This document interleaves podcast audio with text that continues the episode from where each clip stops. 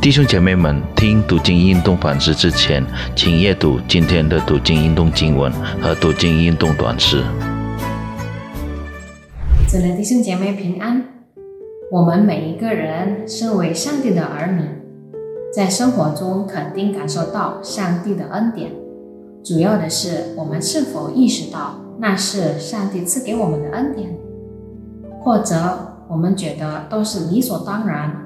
或者自然而然而发生的，那么在我们生活中，唯独述算上帝的恩典，才能让我们不停的感恩。上帝呼召了我们来聆听他的话语，也是他赐给我们的恩典。因为并不是所有人会回应上帝的呼召。我们思想上帝的话语之前，来低头祷告。主耶稣，我们满心感谢你呼召了我们。来再次聆听你的话语，好让你的话语可以成为我们脚前的灯，来走出人生的道路。求你帮助我们明白，并把你的真理醒出来。但愿通过我们的生活，唯独你的名可以被高举、被荣耀。感谢赞美你，我们祷告奉靠耶稣基督的名求，阿门。主内弟兄姐妹。我们今天要思想的主题是上帝对信他的人的恩典。今日的阅读经文取自于出埃及记第十二章二十九到五十一节。我来读一段，从三十一到三十六节。夜间，法老召了莫西、亚伦来说：“起来，连你们带以色列人从我民中出去，以你们所说的。”去侍奉耶和华吧，也依你们所说的，连羊群、牛群带着走吧，并要为我祝福。埃及人催促百姓，打发他们快快出离那地，因为埃及人说我们都要死了。百姓就拿着没有叫的生面，把团面盆包在衣服中，卡在肩头上。以色列人照着摩西的话行。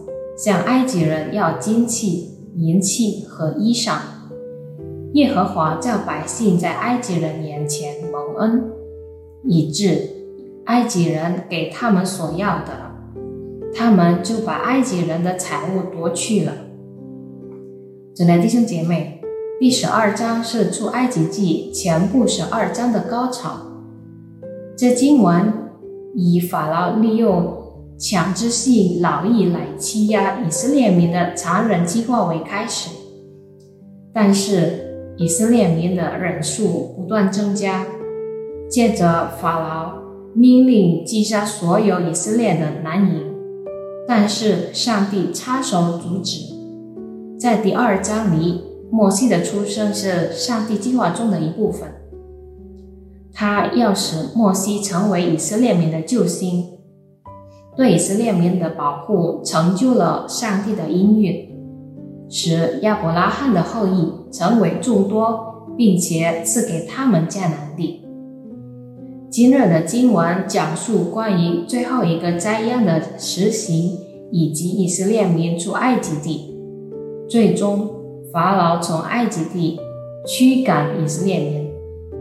他不是任由一，而是一。三句命令词让以色列民离开埃及，即是起来，出去，去吧。这个在第三十一节。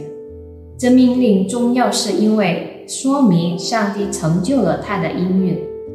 法老对摩西的最后一句话是，并要为我祝福。但是摩西能给像法老这种人什么样的祝福呢？法老并没有真正的悔改。以色列人离开埃及后，他发动他的军队追赶以色列人。这个我们可以读在第十四章。埃及人催促以色列人尽快离开他们的国家，免使得他们没有死亡。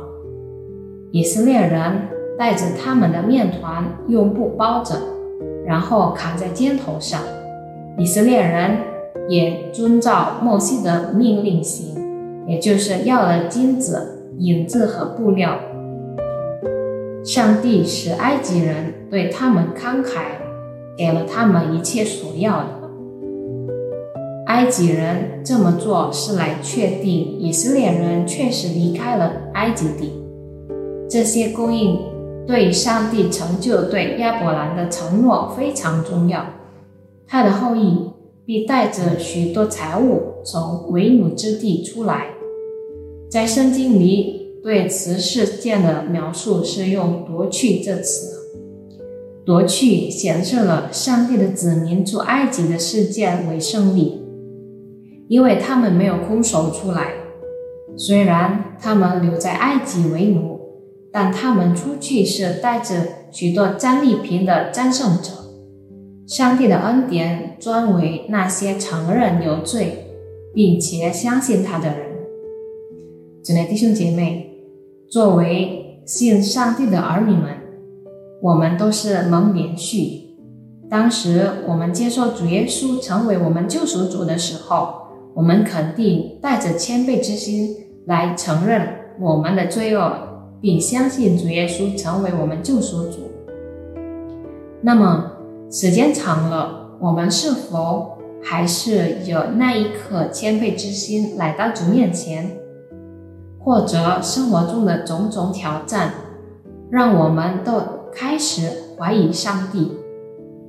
求主帮助我们反省自己，可以始终有那一颗谦卑之心，承认我们的过犯，并仍然相信他所赐给我们都是好的。我们来低头祷告，天父上帝，我们感谢你的话语提醒我们，虽然。我们成为你的儿女们，可能时间长了，就失去那颗谦卑之心，来到主面前承认我们的过犯，甚至在面对各种困难的时候，我们开始怀疑上帝的存在。求你赦免我们前面的道路，求你帮助我们，可以始终带着感恩之心来诉说你在我们生活中伟大的作为。感谢赞美你的圣名，奉靠耶稣基督的名求祷告，阿门。求主帮助我们来不断输算上帝在我们生活中的恩典，并不断带着谦卑之心来到主面前，承认我们的过犯，以及仍然相信上帝所赐给我们都是最好的。阿门。